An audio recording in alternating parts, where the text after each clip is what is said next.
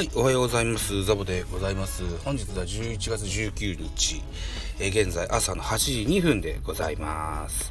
はい、えー、っと、一番最初のお客さんが終わって2番目のお客さんまでの開店時間に間があるということで、今日も朝収録してみたいと思います。よろしくお願いします。今日は何のお話をしようかなと思ったんですけどもですね、えー、先日11月17日に、えー、横浜 DNA ベイスターズの新監督に就任しました、えー、三浦大輔、監督のね、話をしていきたいなというふうに思っております。よろしくお願いします。三浦大輔、え監督、背番号18を81に変えて、え監督を務めるという形になってます。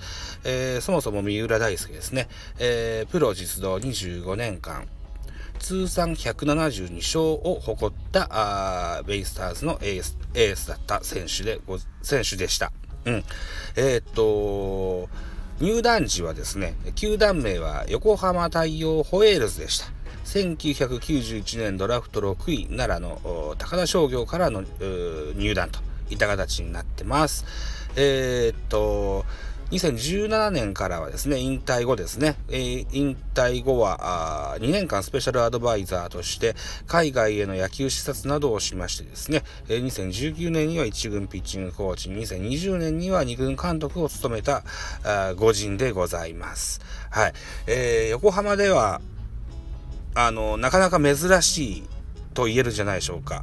あの、なんて言いましたっけね。えー、ローカルスターじゃないな。なんて言ったっけな。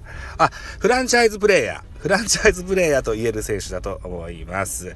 えっ、ー、と、生え抜きの横浜、えー、出身の監督というのは、2003年から2004年まで、えー、務めた山下大輔監督以来となることになりますね。うん。はい。えっ、ー、と、見た目のね、えー、三浦大輔の、特徴としましては、リーゼントでおなじみです。矢沢永吉の大ファンだそうなんですね。うん。あとは、競馬ファンでもあってね、馬主もされてます。リーゼントブルースとか、リーゼントロックですとか、あの、リーゼントプラス音楽用語を足したね、あの、馬の名前をつけてね、5頭ぐらい確か馬主されてるはずなんですね。うん。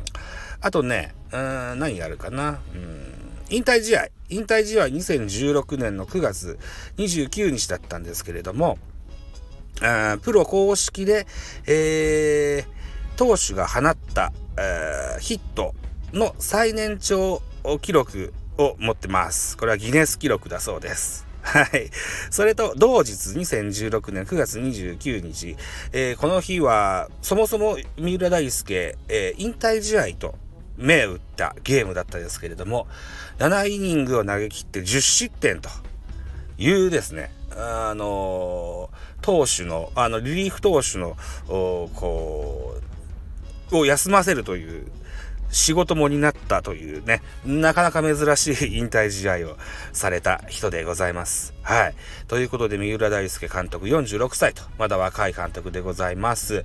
えー、っと、前任のラミレス監督がなかなかトリッキーな監督だったので、えー、それと比べ、見比べられることもあるとは思うんですけどもね、うーん横浜ファンからとても愛された、あるいは愛されている、人でございます。うん。